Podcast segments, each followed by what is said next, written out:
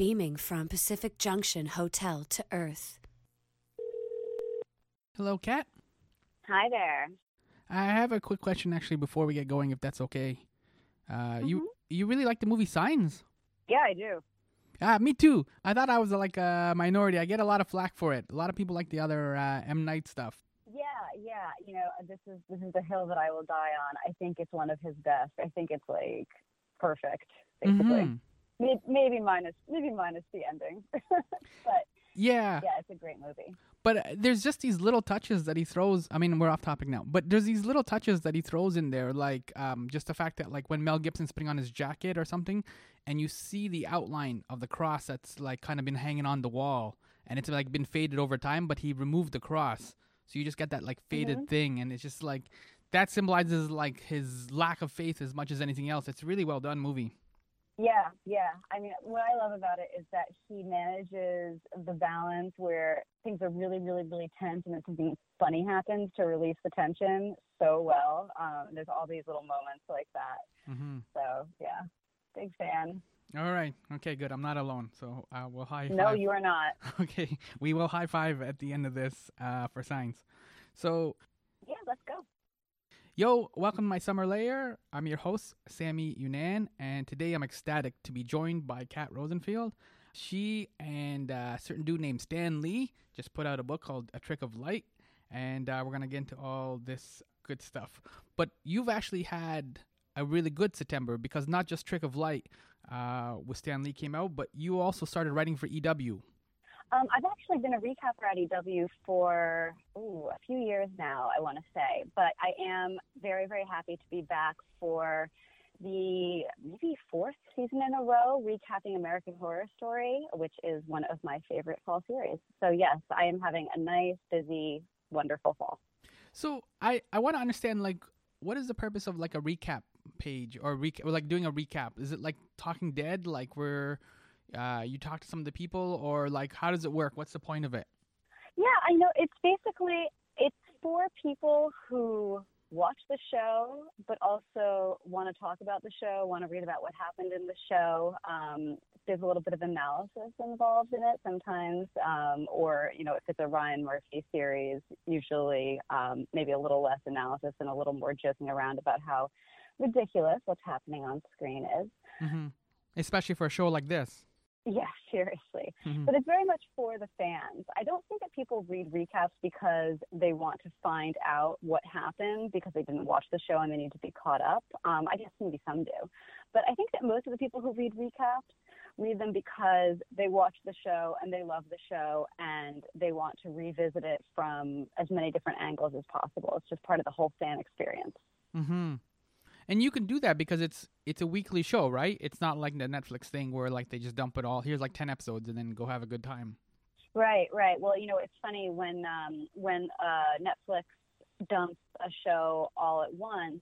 Um, EW does something called a binge recap, which is basically you watch all of the episodes and you write them all up in a very, very Mhm. short amount of time. It's a lot of work. Mm-hmm. I could imagine. Yeah. So this is much nicer now, just week by week. Yeah, yeah, a little bit more manageable. So uh, we've already chronicled the fact that you're in the room with EW, but you also ended up in a room with Stan Lee for the book A Trick of Light. So how how do you end up in in a room with Stan Lee, just hanging out? Well, I mean, this was a great kind of saga of a project coming together. This is a, an all new superhero universe and a new superhero origin story. And the origin story of the origin story is really cool. It all began with Stan and Luke Lieberman, who met Stan back when he was in college. They had this long standing mentorship over the course of more than a decade.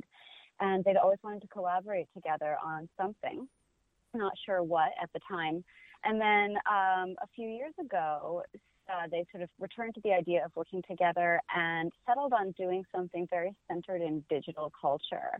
You know, you hear Stan in the beginning of the Trick of Light audiobook that released in June saying, What is more real, a world we're born into or one we create ourselves? And that was the kind of what if question that spawned the entire premise of a trick of light. This idea that the internet has allowed us to create new realities um, and, and to kind of curate those realities and our identities within them. So that was the genesis of the idea, which began several years ago, and Stan and Luke started to sort of noodle on it. Ryan Silbert, a a filmmaker from New York got involved. And then once they had decided that they wanted this to be a long form story, not a comic book, not a TV series, but a novel, they brought me on board to write.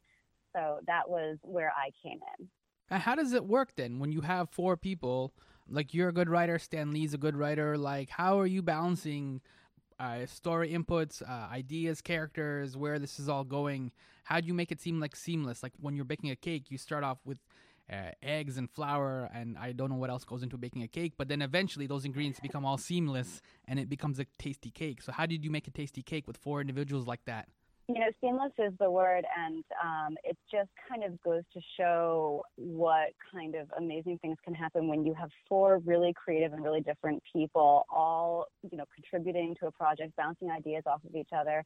This was basically like storytelling as a team sport, which was so much fun. And of course, we had the most experienced storyteller of all time, sort of leading up this team, helping to guide us through the process. So without, you know, kind of going into the nitty gritty, like really pulling back the curtain on what that was like, which I think kind of, you know, ruins the magic of it a little bit.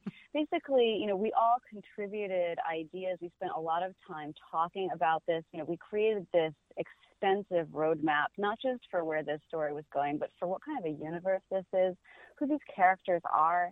And then it coalesced into our very first story where you meet Cameron, you meet Mia, the characters who, um, you know, who have their first adventure together in A Trick of Light. Yeah, so it's interesting because Stan Lee, of course, is known for many things, co-creating the Marvel Universe with many collaborators.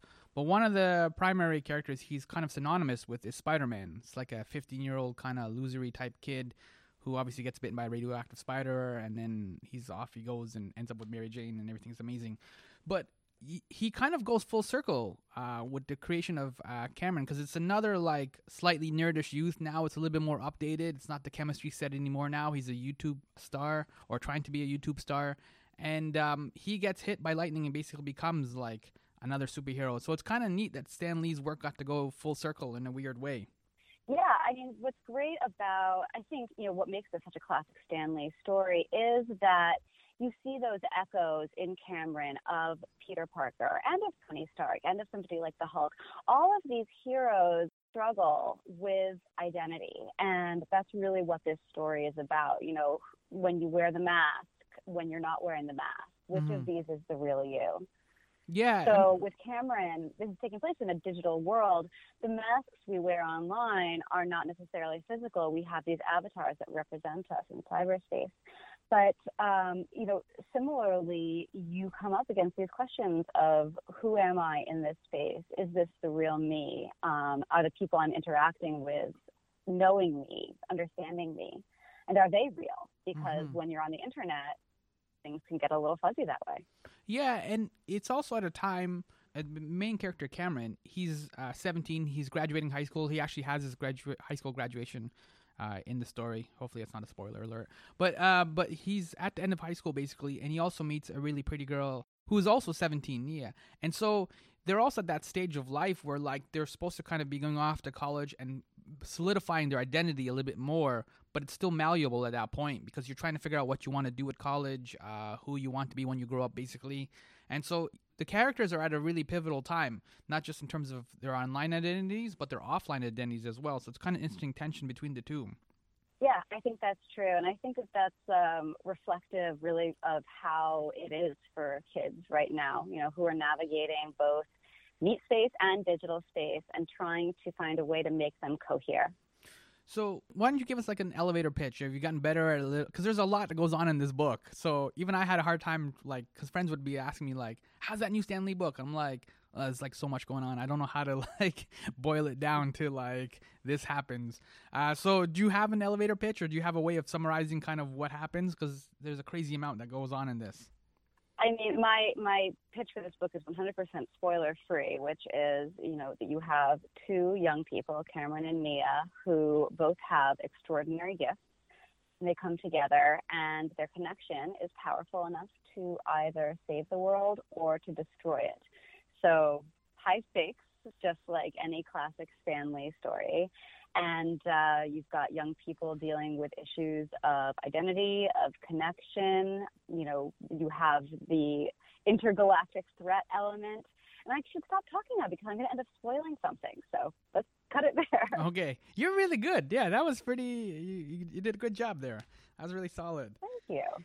And the title, of course, is A Trick of Light. And you've already alluded to this a little bit, but I, will say it because it just happens within the first chapter, first two chapters, basically. But um, the kid Cameron that we've been talking about, he gets his uh, superpowers from a bolt of lightning. So is the is the title a trick of light? Is that about like how he kind of got his superpowers, or is it kind of what you've been also talking about, which is the internet and how it's kind of let us down a little bit. How it was marketed to us as this great thing, and we would be able to have all this wisdom and knowledge and like meet people and hang out, and then now it's just like this receptacle for like cancel culture and porn, basically. oh God, that's a that's a little bit bleak.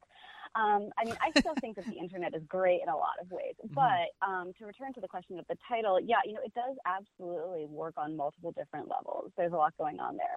But thematically, when we talk about a trick of light, we're talking about illusion, distraction, and one of the things that really struck Stan as this concept was coming together that, you know, we used to look up at the stars for answers, and now we're looking down into the palms of our hands at our phones all the time. And, you know, that's drawing us sometimes away from what matters. You know, you're, you know, everything that happens on the internet is, in that respect, a trick of light. Mm-hmm. Well, that's interesting. Stan, I guess, remained curious. He he observed culture. I mean, like you see it the way the early Marvel stuff was, the way he reflected culture. And I guess he always had a way of like, even though he created a lot of stuff and sculpted our culture a lot, he seemed to have a way of stepping back as well and just kind of observing. Is that kind of more accurate?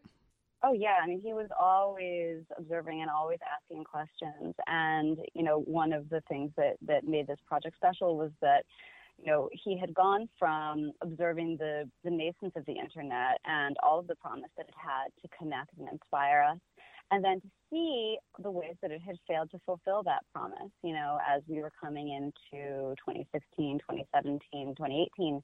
You know, the, the things were not um, not as advertised on the internet. Mm-hmm was the original premise for it to become an audiobook or was it always supposed to become like a novel? Or like you said you guys didn't want to do an comic book initially so you moved away from that medium.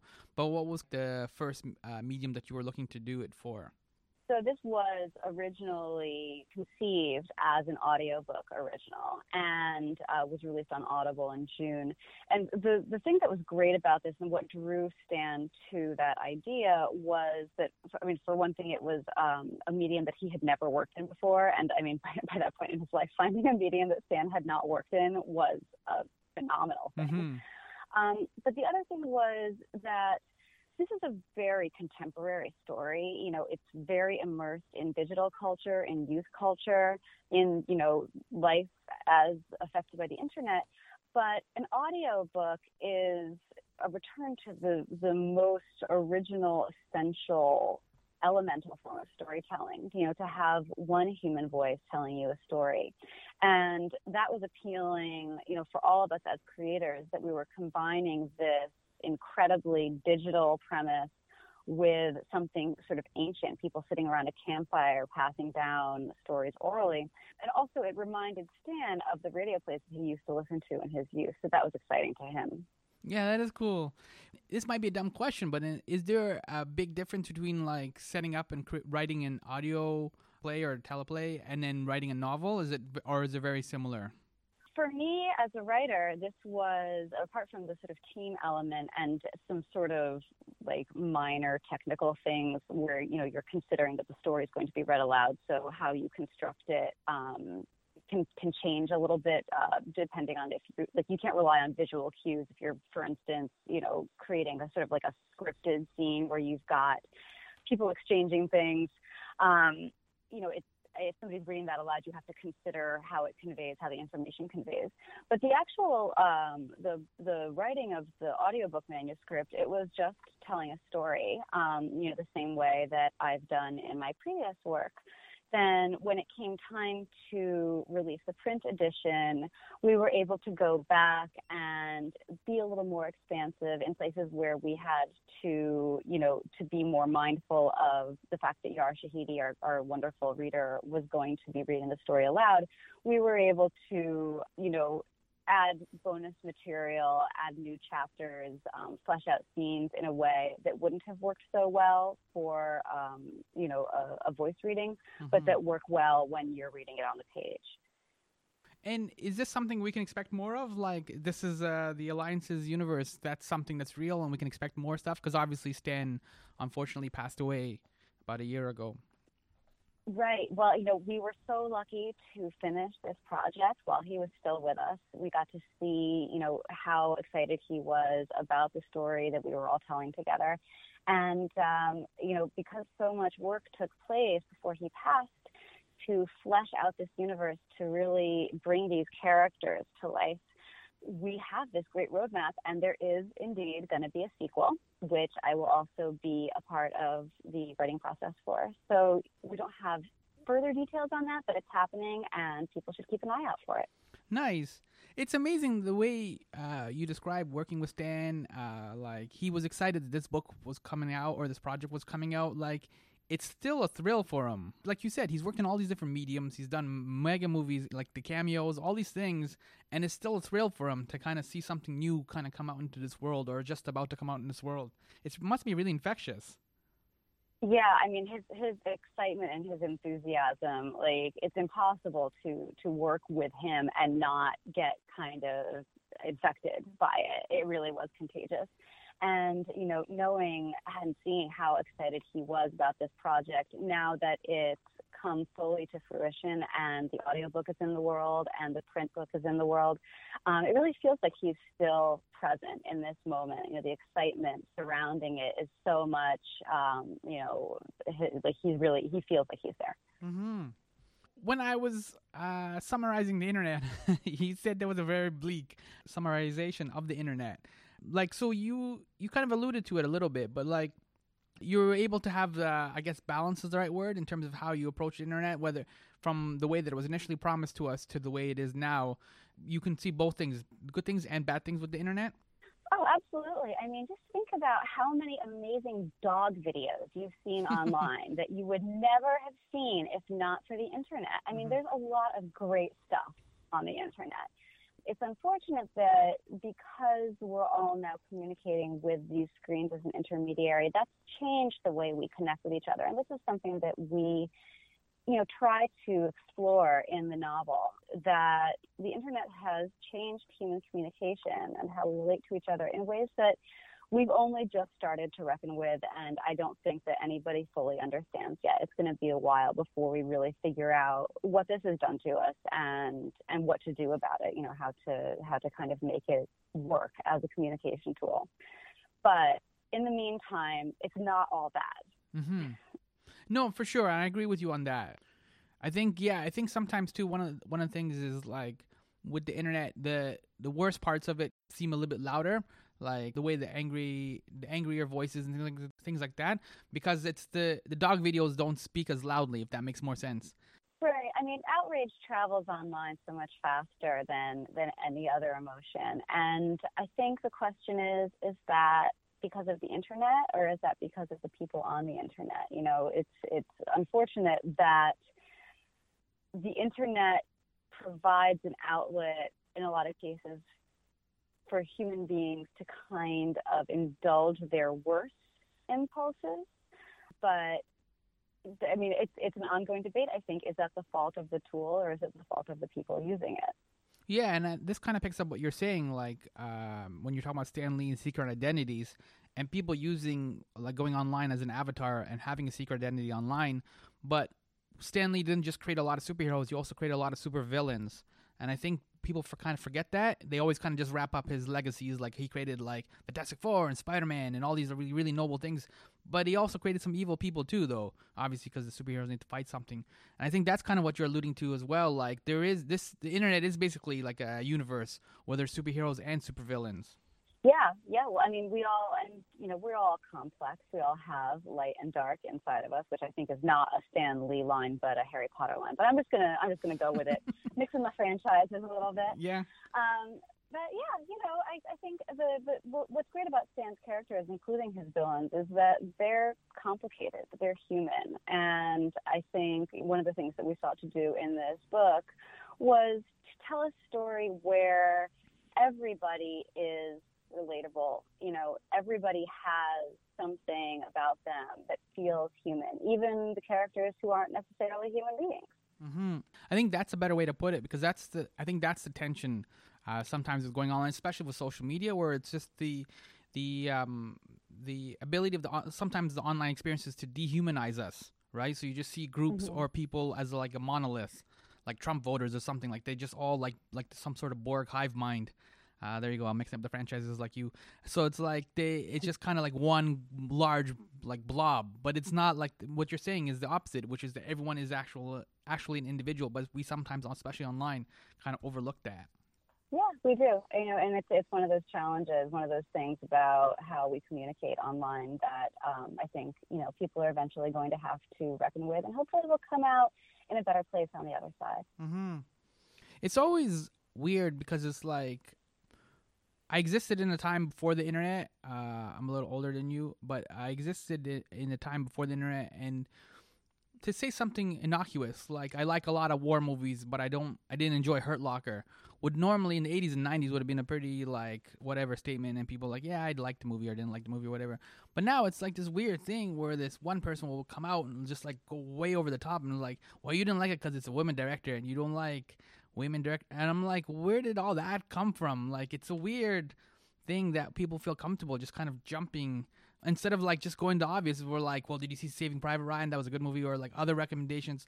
It's it's just this weird little bit of logic or lack of logic i guess to be able to just jump and make these weird conclusions. Right. Well Oh, I was going to say, I think that, that what you're talking about is a lack of charity, um, which I think is one of those things that happens when you have a bunch of people who are removed from each other by screens and, and also possibly by thousands of miles and, and lots of different life experiences, um, where people are disinclined to give each other a little grace. Um, but I'm also I'm also not sure that I'm actually as young as you think I am, um, because I definitely was in high school before the internet became a thing that was available. So I definitely do remember a time. Yeah, that's what I'm saying though. Online. Yeah. But you've you you've been kind of I, so what I don't know what the right word is then based on what we've been talking about. What um you've been either kind of pushing back or kind of uh, critical of like cancel culture, for example. That's some of the things you've been writing about or been talking about in the last little while. Is that the right word? I mean, cancel culture is an interesting phrase that, that I think is still poorly defined. How do you were defining it? I, you know, I don't know. I, I actually am about to, I'm about to write about this, and I'm still sort of organizing my thoughts on it. So I don't want to necessarily talk about it too much mm-hmm. because mm-hmm. um, I'm going to be putting pen to paper soon, and and it, you know, like a lot of writers, I express myself better when I've had a chance to kind of work through things that mm-hmm. way. But I think, you know, and it, it, goes back to what we've been talking about and, you know, what um, some of the themes in A Trick of Light are, that the internet, you know, does make it easy to dehumanize people. And it's changed the way that for instance, an offensive comment is received. Um, right now, if you made a, a, dumb joke, a bad joke at a party 10 years ago, um, there may be somebody who remembers it vaguely. One or two people maybe remember it and remember that it was embarrassing, but mm-hmm. it's not it's not right there. It's sort of it sort of disappeared down the memory hole, and that was life before the internet. Mm-hmm. Now you have an offensive tweet written ten years ago that people are reading and receiving and responding to as though you wrote it yesterday, and that does things obviously to the way that people communicate, to the way that people respond. and um, it it makes it difficult to deal with, especially when it's happening on this enormous scale. You have potentially millions of people, and you saw this in, for instance, um, what happened to Justine Sacco, you know, who tried to tried to make a joke lampooning her own white privilege. The AIDS Um, joke. It didn't land. Yeah, I mean, it didn't land. You know, she she didn't construct it well, and um, you know, because of this confluence of factors, including the fact that she was on an airplane, it became like this party online of people just savaging her and getting so excited for her impending destruction. Mm-hmm. Just for anybody that doesn't know, she was a woman and she was traveling to Africa, and she said something to the effect of, uh, "I hope I get I don't get AIDS when I go to Africa, but just kidding, it won't happen because I'm white, basically." And then she got on an airplane and she didn't have Wi-Fi, so for the whole time she was traveling, she was getting savaged for being insensitive and being racist or whatever number of crimes you take from that interpretation. Anyways, continue. Oh, I mean, I was just going to say, you know, when you talk about cancel culture, like that's a great example, I think, of, you know, you have all of these things, all of these elements combining to create a really toxic situation that's ultimately, um, I think, bad for everyone involved and, and not based on any kind of an authentic understanding of what was being said there. So, yeah, you know, I mean, something that I have enjoyed exploring um, in not just this book but in my work as a journalist is you know the question of, of how the internet is kind of negatively impacting our communication in this way um, and making it so that it's a lot harder to make a mistake um, because it seems like everything is happening in public. There's always somebody there with a phone to film you or to make a record of it. There's always somebody there to screen cap you. And this is one of these things where a few people doing this can essentially ruin the culture for everyone. Mhm. So that's something that we have to still reckon with. Yeah, it's almost like we've opted for that instead of grace. Yeah, I think that's a great way of putting it.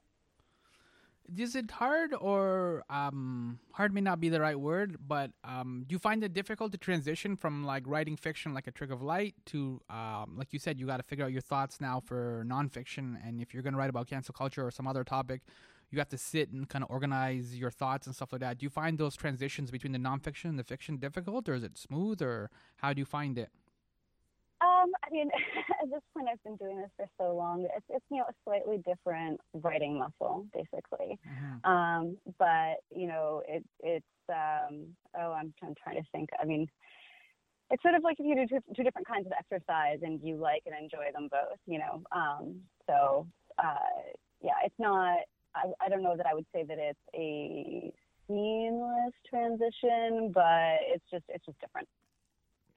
Well, speaking of exercise, though, you're you also kind of uh, active on uh, Twitter for doing all the yoga. Uh, you teach some of the classes, you do some of the poses and things like that. Did you do any? Uh, Yeah. did you do any yoga or talk to Stan Lee about yoga? no, yoga yoga did not come up in the process of writing this book, although it was what I would do at the end of a long day of writing to kind of, uh, you know, decompress a little. Mm-hmm. Does something like yoga help you with your uh, like organize your thoughts? Um, like the way that some people would sometimes go for a walk or something like that. Does that work for you that way? Actually, you know what what I really like about yoga as a counterpoint to writing, which obviously is a very cerebral um, occupation where you are kind of rattling around in your own head all day and just thinking and thinking all the time. Um, with yoga, all you are thinking about is the movement of your body and the connection of your breath to that movement. There's really no space if you're if you're doing it right and if you're staying present for your mind to kind of wander off in the direction of whatever project you're working on or your to-do list and i'm you know not always the most successful at that especially if we come into a moment where um, you're supposed to be lying there meditating and sometimes i start thinking about other things Mhm. i guess i'm a I, you know still still a work in progress my meditation practice Mhm. but what I like about what I like about yoga is that it forces me to get out of writing mode and to just occupy a present moment where I'm not trying to construct a narrative or or anything else like that for a little while. Do you have a favorite yoga pose? Um, handstands. I love handstands. Okay, why is that a funny question? I thought that was like Uh, You know, it's I it just uh, nobody has ever asked me that before, and it's kind of delightful to be asked. okay, yeah. How long you been doing yoga? Uh, let's see. I started practicing a little bit in college, and then maybe I would say eight years ago I started practicing more regularly. Um, pretty much, you know, uh, maybe maybe three or four times a week. So let's let's say eight years, although it's been a little longer. All right, I'll go with that. And as we're wrapping up, can you tell me what Feminine Chaos is? Oh, Feminine Chaos is my own podcast, the video cast on the Bloggingheads website. I um, do it with a wonderful woman uh, named Phoebe Maltz Bovy, who is a professor in Toronto. And we talk about culture, feminism, um, digital culture, pop culture, and sometimes politics, just sort of through a feminist or at least a feminine lens. Yeah, you guys recently did a really cool one uh, about the phrase "Hey guys," uh, and how Yes. peop- yeah, how people are kind of taking a front because obviously, like, you're both women, so you couldn't go into a room and say "Hey guys," because that's uh, apparently poor taste or poor form. Well, obviously, people are very split on this, and um, and in this case, actually, people are less split on it than you might expect because the video that made this a topic of conversation was responded to with probably the most widespread mockery and condemnation that I've seen for anything of that ilk on the Mhm. internet. So it seems like we've actually reached a consensus that Hey Guys is a regional form of casual address for a mixed group or or not mixed group. Um, is gender neutral, and everyone's actually fine with that, which is a, a good example actually of to kind of bring things full circle of the internet coalescing in a way that's productive and that allows people to just kind of live their lives. Um, which is something I think we could all use a little more of online. Mm-hmm. The discourse worked. Yes, it did in this case. Good for the discourse. All right, good for the discourse. Yeah, so the the book, as we said, uh, a trick of light, is out now. Um, like you can buy it in like a physical form, like or hardcover, I guess now, on the Amazon usual spots, and then of course there's the uh, audio uh, version on Audible. Um, yeah, and so again, you're hoping, like you said, down the line, uh, maybe somehow to kind of keep this uh, Stan Lee's alliances universe kind of keep going. So that would be like. I mean, it's hap- it's happening. Um, you know, just kind of keep an eye. You can follow me on Twitter at Kat Rosenfield, and uh, I announce book and other related news there. So when there's something to say about the Alliances sequel, I will be announcing it there. And uh, what's, what's coming up next is New York Comic Con, which happens uh, October 4th through 6th. I and the other guys, Luke and Ryan, will all be there promoting the book. We're going to have a panel. And maybe there will be a little discussion of the sequel then. Oh, nice. Do you are you ever interested or trying at this point? I don't know if you're allowed to say, but uh, trying to put out like a, a nonfiction book of some kind. Your writing's really good. Um, you know, right now I I like journalism, and I'm working on some other fiction, some novels of my own.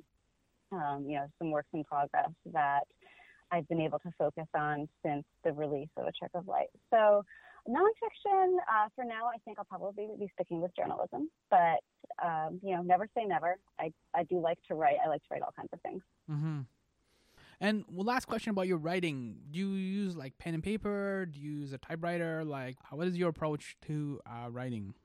Oh, I, I, I use uh, I use a laptop. I use my computer, and I am. I, I probably should investigate using one of these typewriters that's like a digital typewriter that's not connected to the internet because I understand that that helps a lot with distraction. Mhm. But for right now, it's just yeah, it's just me and my and my MacBook. Yeah, it's funny. I um I've been writing for years as well, and um the last maybe like two years or three years, I switched and I started just dic- dictating everything by voice into uh, Google Docs, and I found that was a way to kind of get faster and organize my thoughts a little bit better. Oh, that's fascinating to me. I would never be able to to speak the way that I write as easily as it sounds like you're able to. So I'm a little envious. Oh, there you go. Oh, that's cool. Thank you. Um, yeah, so thanks again uh, for taking the time. Uh, the book, as I said, is out now. Um, it's fantastic. And I should point out, too, that even though we did mention both the characters are 17, this is not a young adult novel. It's like a novel for, like, I don't know, adults or people who are not young adults or whatever they are. Like, it's for grown up people, who, people who like adventures, people who like sci fi, people who like ruckus, those kind of things. So uh, it's a really solid book. You guys did a great job. Uh, high five to the team. I hope the panel goes well at New York City Comic Con. So thank Thanks you, so Kat. much for having me. I think, yeah, we, we covered everything, Okay. Including yoga. Yeah. I can't believe you managed to work yoga into it. So thanks. This was a lot of fun. that was really cool. I um, was probably a little bit more fan- fanboyish than I should have been, but uh, I do like Kat's writing. I find that uh, I'm drawn to anybody that clearly has had a cup of tea and kind of chills and is able to kind of think about things, but convey them in a way that comes off simply. But then when you walk away, you're like, wait a minute, that actually had some depth. That had some, that had some meat to it, and then you got to work through it a little bit. I like when when that happens, and uh, Kat's one of the new writers lately that I've been reading who does a good job of that. She presents things very simply, but then when you actually kind of let it kick around your brain a little bit, you actually find that there's some depth to it. I was super excited to read A Trick of Light. It is um, very much Stan Lee ish. Uh, you'll definitely see some Stan Lee ness uh, in the in the book. So that alone is a lot of fun. There's some Mr. Robot elements in there as well. If that's another show or uh, pop culture reference that you kind of dig. And in terms of like what I was saying with the conversation that I had with Kat is that the this does kind of go full circle where Stan Lee was kind of known for creating one universe, the Marvel universe, and uh, the story goes, the urban mythology goes, he didn't want to do this whole comic book thing. He Stan Lee wanted to write novels. He wanted to do serious work, and instead went off and created Fantastic Four and Spider Man and all these incredible characters. And now he gets full circle, gets to do a novel uh, with Kat, and gets to basically write and, and create another universe. Uh, but gets to do the serious work, and it it is a serious book, but there's a lot of really cool stuff that happens in it. There's a lot of unique elements as well, things that you would surprise you, and is clearly like setting up things for future books. Uh, this is a universe that is well worth exploring, and uh, it it is nice to have his work kind of go full circle. Um, as I said in the interview, to just give us from Peter Parker, a bespectacled 15 year old nerd, to this uh, Kid Cameron in this book, who is 17 years old, basically like a Professor X with uh, computers. He's able to mentally kind of connect with them. It's really neat. So yeah, definitely, if you are looking for a new novel, if you're looking for sci-fi, for adventure, for ruckus, any of those kind of things, I would I would highly recommend you check out this book. The audio book is also really cool because it actually opens with an introduction by Stan Lee. Uh, one of the few times, where one of the last times you'll probably hear him say, "Welcome, true believers. This is Stan Lee," and that is kind of like that's already worth the price of admission.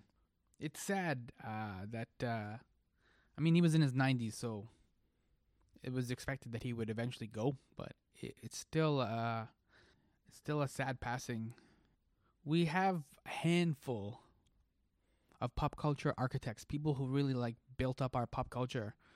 Uh, Walt Disney, Jim Henson, Stephen King. Stephen King is still around. He's one of the few pop culture architects we have left. And just recently reminded us of Pennywise with the two movies. Uh, it, but Stan Lee as a as a powerful pop culture architect, his work is so impressive. When you look at that group of of architects and you see just just the the worlds and the universes they built and the way they had the way they all had to collaborate like Jim Henson obviously had Frank Oz others Stan Lee had Jack Kirby Steve Ditko variety of of collaborators. It's just it, it's really impressive and I hope that there's somebody coming up now somebody who's going to create another universe I think that would be the real legacy of Stan Lee is if you could be that inspired and that visionary and able to like big bang a universe into existence that would be an incredible legacy. And to take that inspiration and that energy and to give it to somebody to like to give it to these nerds new nerds basically as a gift. And i think we've kind of seen that with uh jk was her name? Jk rowling the harry potter lady she seems to be coming up and coming and created a whole new universe and i think this is really exciting i hope that in the future this was really supposed to be about the book but i guess i'm rambling now but i hope that in the future we eventually do get uh, more pop culture creators, more pop culture architects, people that have this vision. And just like I said, Big Bang, incredible new characters and settings and stories and ruckus. Always, always, always, always ruckus. This is a ridiculously long way to say, check out A Trick of Light. It is well worth reading. You will enjoy it. It'll be fun. Check out Kat's work, her writing. It'll be fun. If you want to talk about this episode, if you want to talk about Stan Lee, if you want to talk about Marvel Comics, there's two things. One is I co host a show called Back Issue Bloodbath. If you search Geek Hard Back Issue Bloodbath, put it into iTunes, put it into Google, it'll come up. I'm on uh, most of the episodes, not all the episodes. My co host Andrew needs a break from my puns, which I understand. They're a bit of a. Can't have uh, punishment without puns. But you can check that out. And then as well, I'm on all the socials the Twitter, the Facebook, and the Instagram. They're all my pal Sammy. Thank you, Kat. Thank you, Stan Lee. And thank you for listening and hanging out. Comics, yo.